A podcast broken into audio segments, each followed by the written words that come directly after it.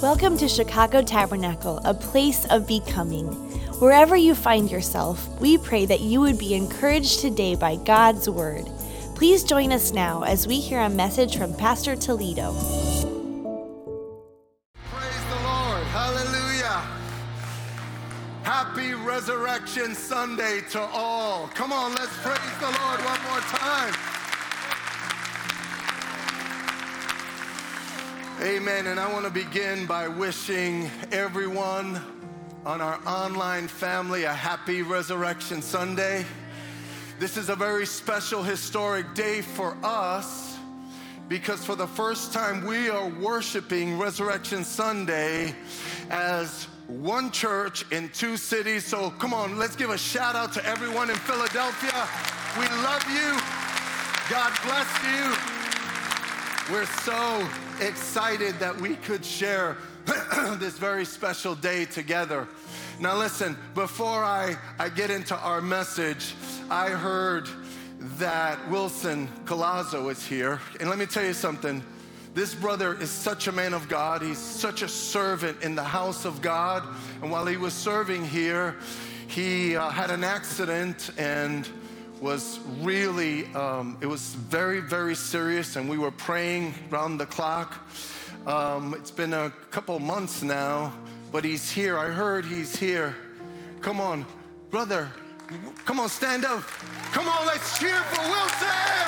Let's go.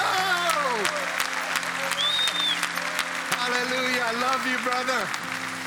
Love you. Praise the Lord. We're so excited that he could be here, be here with us. And can I tell you, this year, the theme of the resurrection season has been the revelation of the resurrection. The revelation of the resurrection, of the resurrection. And here's why. It's because it's possible to hear and know about the personalities, some of the realities, some of the stories of the resurrection, but still not fully understand it. And can I tell you something? The resurrection has to be personal in order for it to be powerful. But when you get a true revelation of the resurrection, that's when you experience transformation from the inside out. The Bible said thousands of years ago it was written, Whom the son sets free is free indeed. And the resurrection is about freedom that Jesus brings. Come on, put your hands together just for a moment because He's alive to set us free. Hallelujah. And can I tell you something? Today I want to encourage you. How do you listen to an Easter Sunday message like this? You pay very close attention, and the key is you need to seek to understand and receive revelation. Imagine the biggest miss of, of all time would, would be to miss the power of the resurrection. You don't want to miss it. In life, we're like, man, that was a big miss, or that was a big miss. But there is no miss like this miss. And here's the thing this is even for believers. When you accept Jesus, there should be this never ending, unfolding revelation of the resurrection. That's how we keep growing in God. That's how we get stronger in God. And that's how we get used more and more by God through revelation. And I'm here to tell you right now in Philadelphia, Jesus meant for it to be personal and powerful. Jesus didn't die on the cross so it could be information, He wanted it to be revelation. Hallelujah. And so here's the interesting thing the disciples, who were people just like us, the disciples were with him for three years. They, they received teaching from the God man himself, and they almost missed it. They almost missed it. And I want to go back 2,000 years and go to resurrection morning, John chapter 20, beginning with verse 1.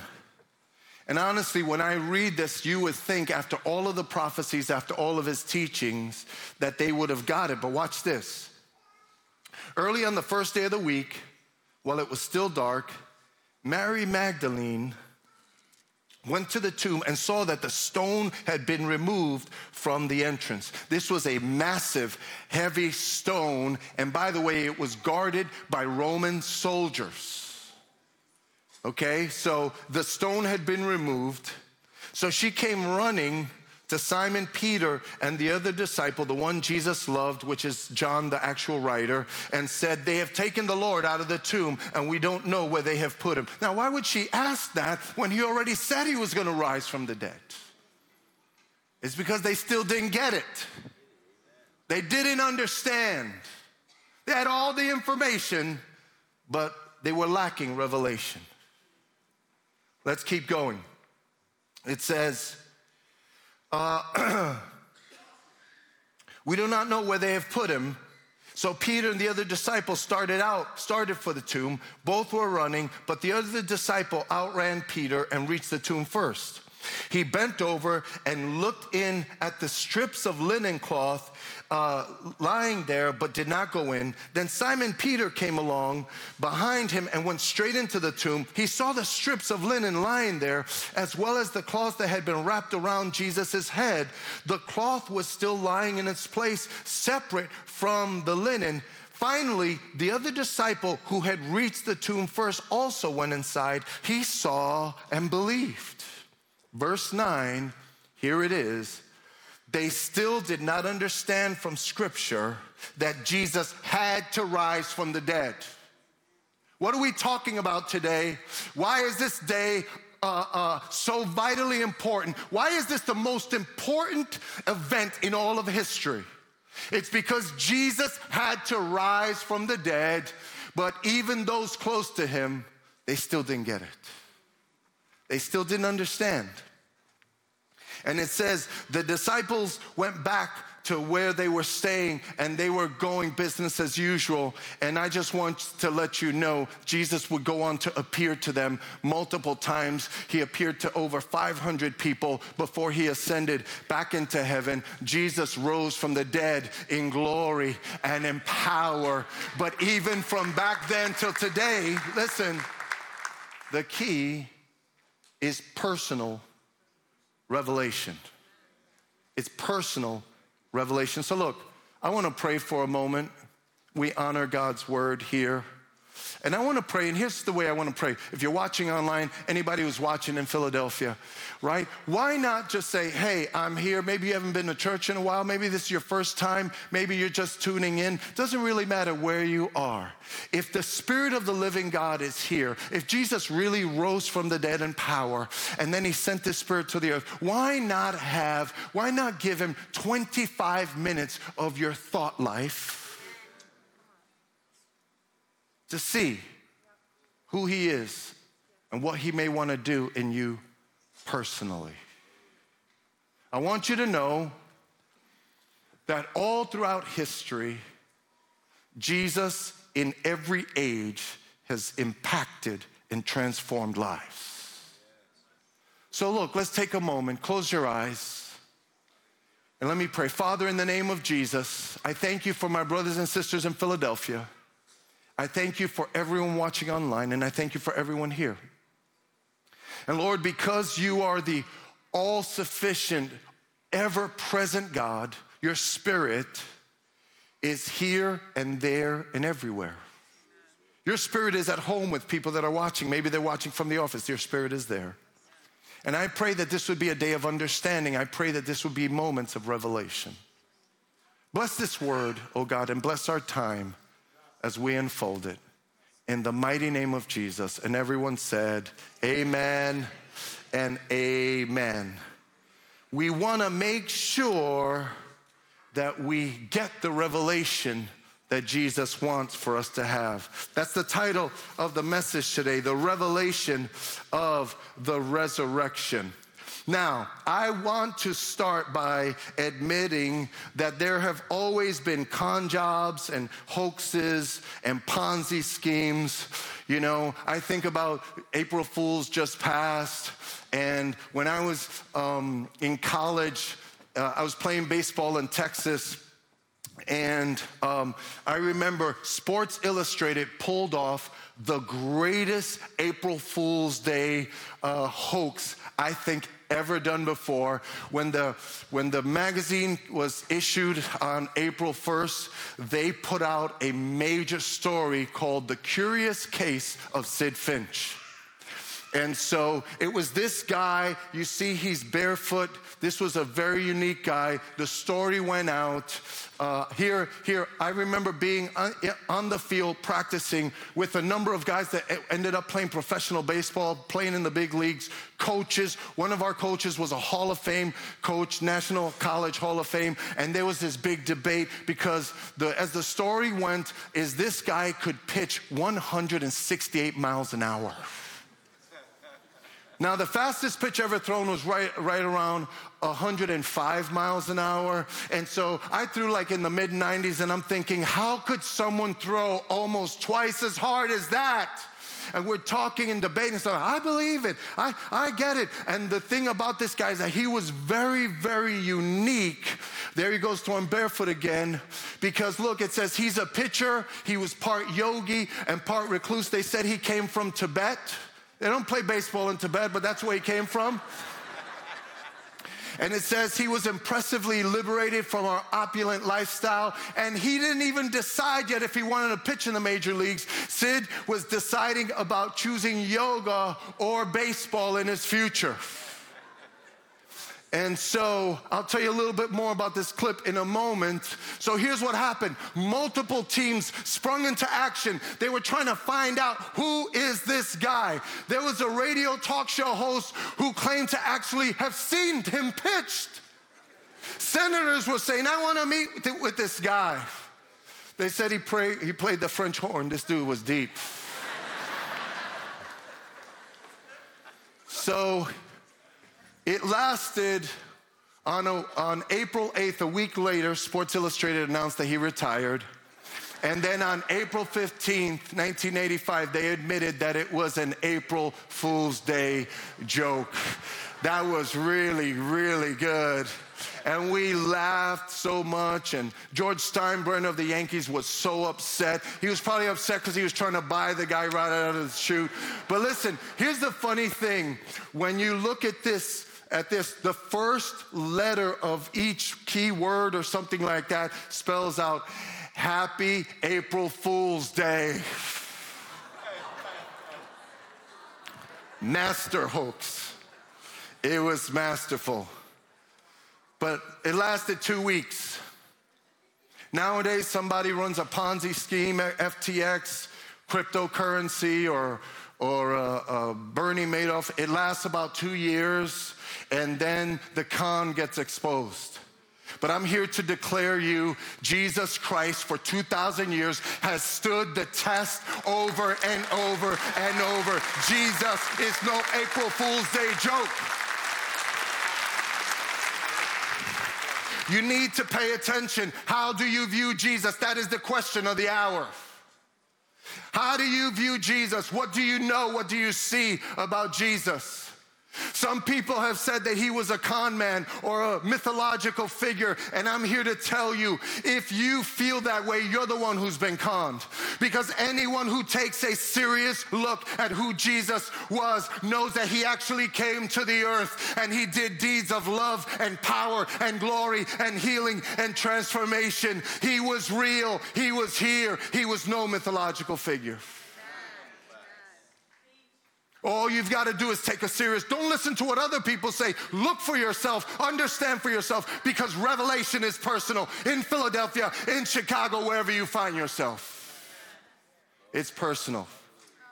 Some people gave him a little bit more great teacher or even prophet, but even those fall short. Jesus was the risen Savior of the world, He was the Son of the Most High God. And I get it. I get it that there have been all sorts of things said, but when revelation is personal, per, because revelation has to be personal, it requires a personal inquiry. Not what you've heard. See, some people are not cynical. We live in a very cynical world, but some people, they are sincerely lacking understanding. I became a Christian when I was 17 years old, and I remember I felt compelled to read um, Malcolm X's autobiography, and um, it was interesting because about halfway through the book, when I was reading about Malcolm X, man, I really, I really started rooting for him. And I started rooting for him because I felt like Malcolm X reminded me of the Apostle Paul. Do you know that the Apostle Paul started out as a persecutor of Christians? Do you know he killed Christians? The one who wrote half of the New Testament. But see, he lacked understanding, he lacked revelation. Until one day that he received the revelation, he had a, he experienced Jesus for himself, and then he was transformed to become one of the greatest leader of the Christian church after Jesus. And when I was watching, when I was, uh, you know, I was, you know, when you read a book really well, it's like almost like you're watching it. When I'm watching the story of Malcolm X unfold, did you know that he was very devout? He experienced this conversion in, in prison, and then he, he got next to the leader of the nation of Islam. And when he got close to him, he realized that the guy was a phony. The guy was, he, he was messing around with women, even underage girls. And guess what Malcolm did? Malcolm didn't look away. Malcolm stood up and said, That's wrong. That goes against our faith. He called them out. He, he kind of turned tables all over the place. They got so upset, upset with him, they actually censured him. Because the difference between Malcolm and followers is that Malcolm was after the truth. Here's a question Are you after the truth? And then listen to this when they censured him, he went to Arabia, and for years and for many seasons, he was like, I don't like white people or people from other races, etc. But he went to Mecca, and when he went and worshiped there, he saw people of every color, and then he said, Guess what? I lacked understanding again. All people of all colors can worship, and he all of a sudden he changed because he was sincerely seeking truth. He was like Jesus, uh, he was like God is for everybody. How many believe God is for everybody? Every tribe, every tongue.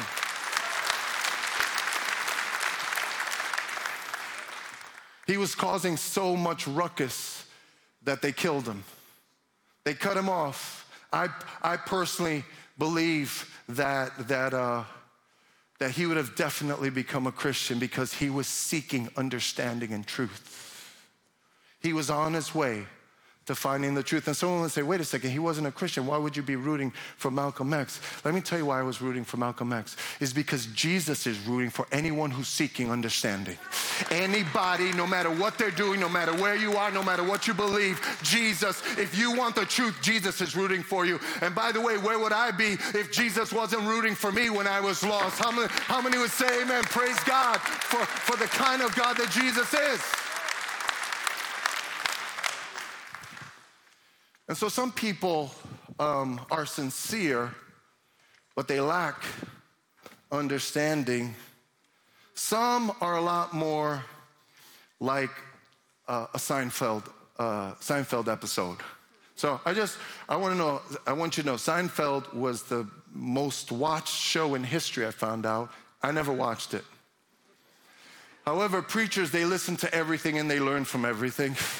And I heard about one episode and I got to tell you about this episode, even though I didn't see it. Is that kind of strange? But just humor me. So I heard about this episode and I loved it, and I feel like it, it was a reflection on the American culture. Okay? So here's what happens in the episode. So they uh, a new yogurt free shop, dairy free, uh, fat free. I'm sorry, it was a yogurt store. It was fat free, and um, it was so delicious.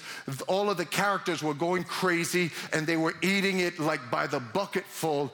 And one of them said, uh, This is too good to be true. And they were like, There's something wrong about this. And then they, they started an investigation and they started getting things tested.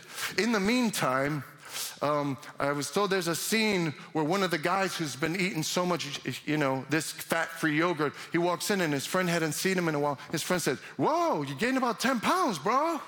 He's like, What are you talking about, you know?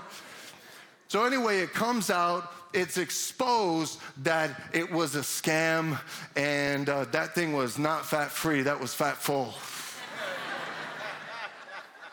but here's the punchline of the, of the, of the whole episode. The punchline was that when it was exposed, everyone was angry, not with the storekeeper, they were angry with the one who exposed it because they said, Why did you tell me I can't have my fat free yogurt anymore?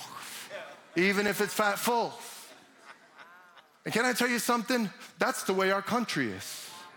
And I want to challenge you not to be like that. I want to challenge you to be a seeker of truth for yourself. I want to challenge you not to listen to what people say, but have your own mind and your own heart about this thing.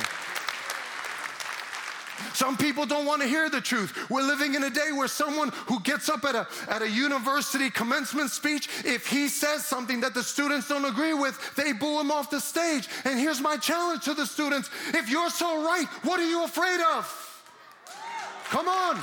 We need to be open to the truth. Only the truth will set you free. Don't build up walls. Be open. And if you're standing on the truth, you can handle anything. So let's talk about Jesus for the next few moments, right?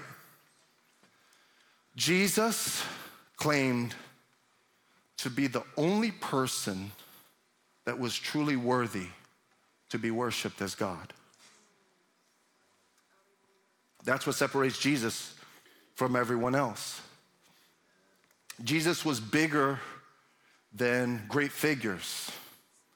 You know, Gandhi said, Jesus I like, it's the Christian I don't like. And, and, and Gandhi, who was a, a very great man, he used his abilities to lead people to bring about great civil change in, in London, but Gandhi still needed a savior. You know that, right? Do you know that every other person in history still needed a savior? If you look at the truth, this is what separates Christianity from all other religions and philosophies. In other words, Jesus, if there is a good God, and how could there be a mean, angry God that would lack perfection? Here's why God has to be good it's because it's part of perfection. And if there was a good God, that good God would meet a few tests that would reveal why he's worthy. I want to give you three today. So, Jesus did a few things that separated him from everyone else.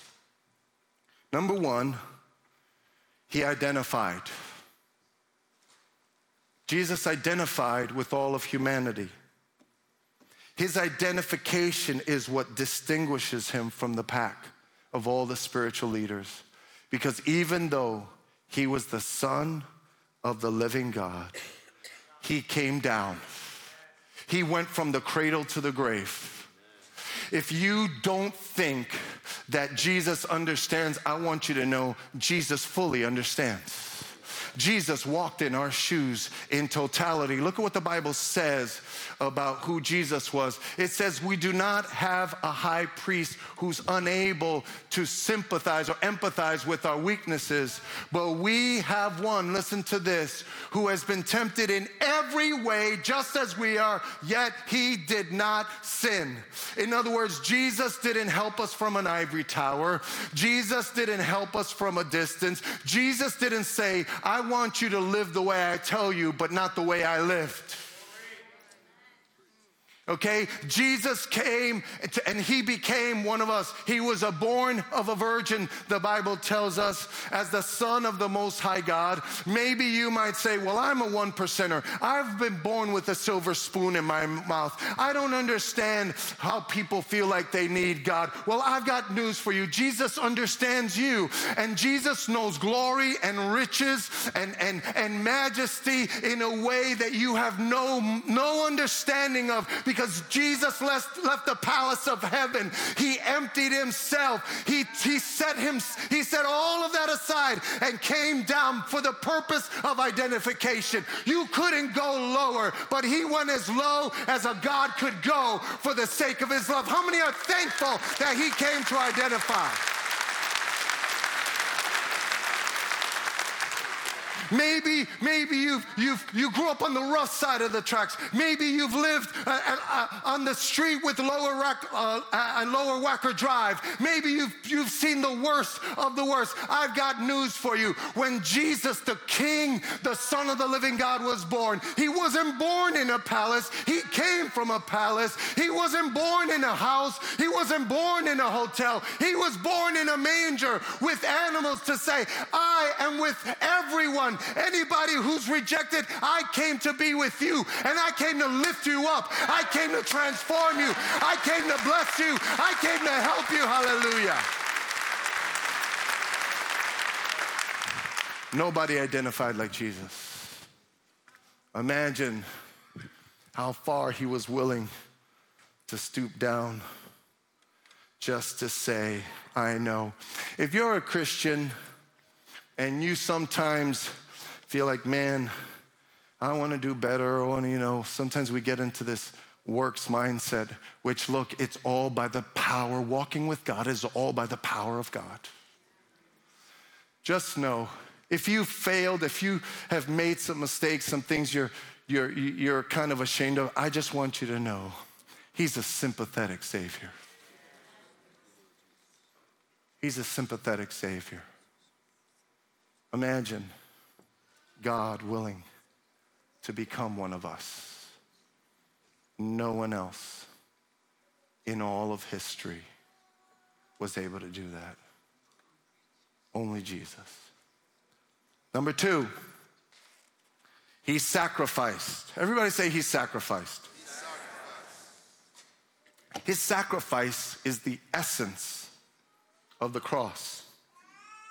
That's why we can sing his mercy spoke for me. His punishment for my peace, His punishment for your peace. Jesus offered Himself as a sacrifice, and the sacrifice of, of, of, of Christ, it highlights His heart for people, for humanity. The, the fact that He allowed Himself to be brutally treated and then crucified shows how much He loves us. For God so loved the world that he gave his one and only Son. He is a merciful judge. Okay? He is a merciful judge. So, where is justice? I'm telling you where the justice was. The justice was right on the cross. Jesus paid the price, the full price for your failure, for my failure, for failure past and failure future. It was an eternal sacrifice. He said, I love them so much. I have so much mercy. I'm not going to give them what they deserve. How many are thankful we don't get what we deserve when we accept Jesus? We get mercy from the merciful judge. Hallelujah. Who else is merciful like that? With his very own life, Jesus offered his life and he was sacrificed.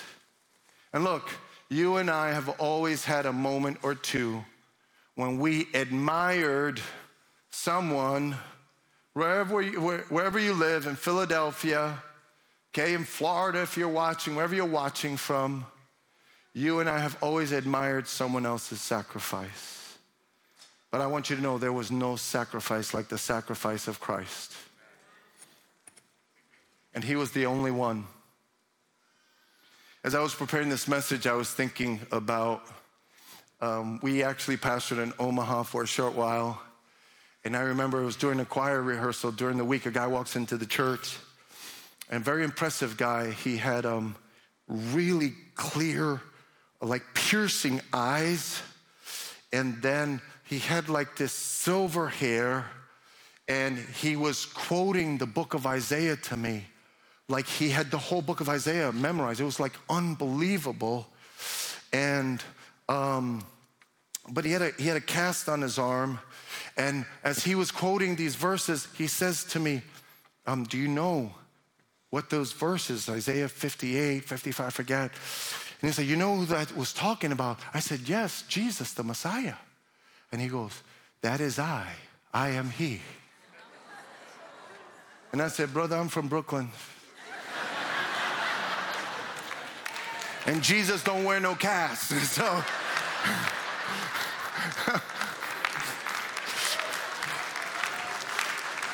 Jesus died to heal broken bones. Hallelujah.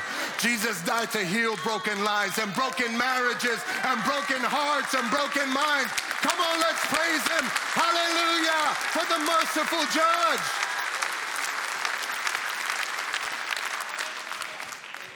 He was sacrificed and he gave his all. And listen, sacrifice is great, but only his sacrifice was enough. In other words, you can identify and you can sacrifice. In 19, the late 70s, Jane Byrne was the mayor of Chicago. And right before the upcoming election, she and her husband actually moved into um, a Cabrini high rise.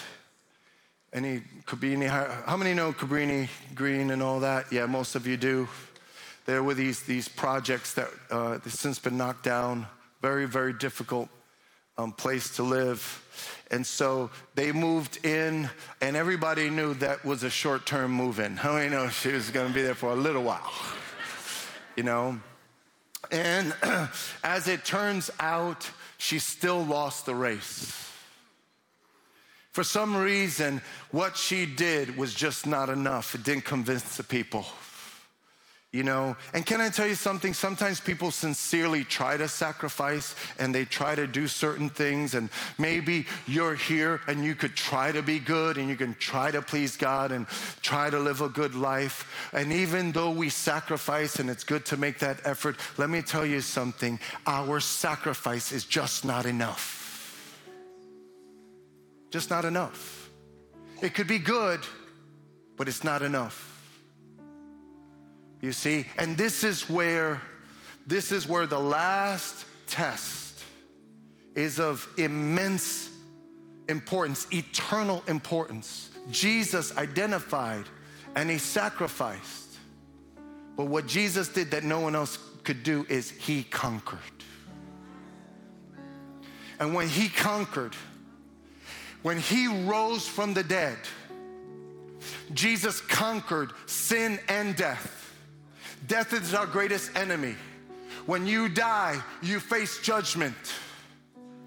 Death, death is, is when you die, you will stand for how you lived, for the words you said, for the choices that you made.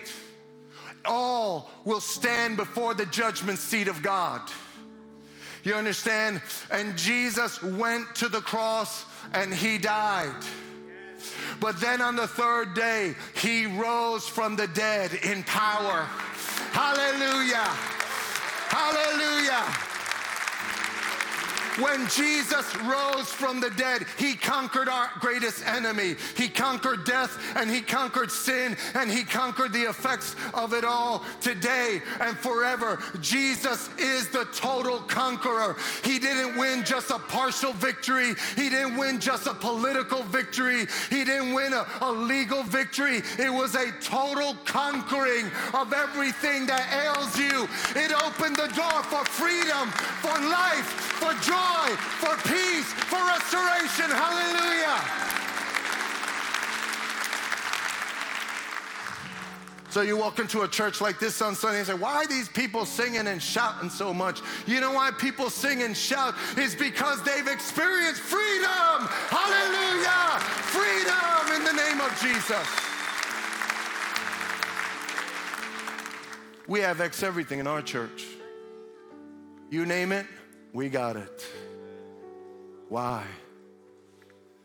Because there was a God who came to this earth to be one of us.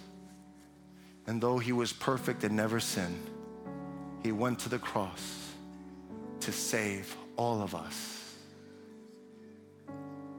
In other words, the next time you think you're unworthy or someone else is unworthy, I just want you to know justice was served on the cross, and anyone who will accept the power of the love of God, they are made worthy by the shed blood on the cross because he conquered. Look at what the Bible says, and we're going to close in a moment. The Bible says, Where, O death? I love this. Where, O death, is your victory? See, when you become a Christian, even when someone passes, you weep because you miss them on earth, but you know you're going to be joined together with them in heaven. Hallelujah. We're just passing through. How many know? Because he rose from the dead, we're just passing through. Hallelujah. Where, O oh, death, is your victory? Where? Oh, death is your, uh, is your sting. The sting of death is sin, and the power of sin is the law. But thanks be to God, He gives us victory. How? Through our Lord Jesus Christ. Could we praise God for the victory of rising from the dead? Hallelujah. And here's what that means His total victory made it possible for you and I to be totally free. Like maybe you, you grow up in generations of alcoholism, drug, uh, drug addiction, I don't know, generations of racism, generations of, of, of anger, generations of selfishness. It doesn't matter. It doesn't matter. The Bible says, if anyone is in Christ, he is a new creation. New start. Men don't know how to love because they never received love. They can learn how to love when they receive Jesus in their heart because God is love. People who can't seem to get free, you know, people who can't who are like addicted to this or addicted to that they're like there's no way to break this addiction. Let me tell you jesus when jesus moves in he drives all the bondage out. Hallelujah.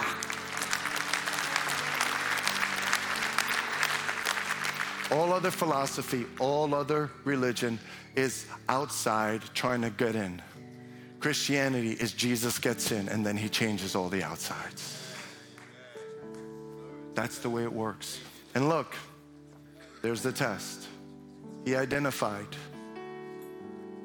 He became one of us, even though he was the Son of the Most High God. He sacrificed. He was not guilty, but he took our guilty place so that now we can be declared not guilty. Number three, he rose from the dead in power if his power could conquer sin and death, how many know his power can change anything you and I are facing in Philadelphia, online, and in this room? How many believe that? How many know his power is able?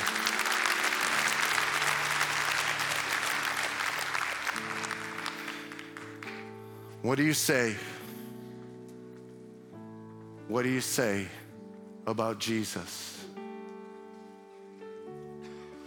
It requires a personal revelation. Jesus didn't die so that you can go to church once a year, and we're happy that you're here. Christmas and Easter, we call them Creasters, yes. Thank you for coming.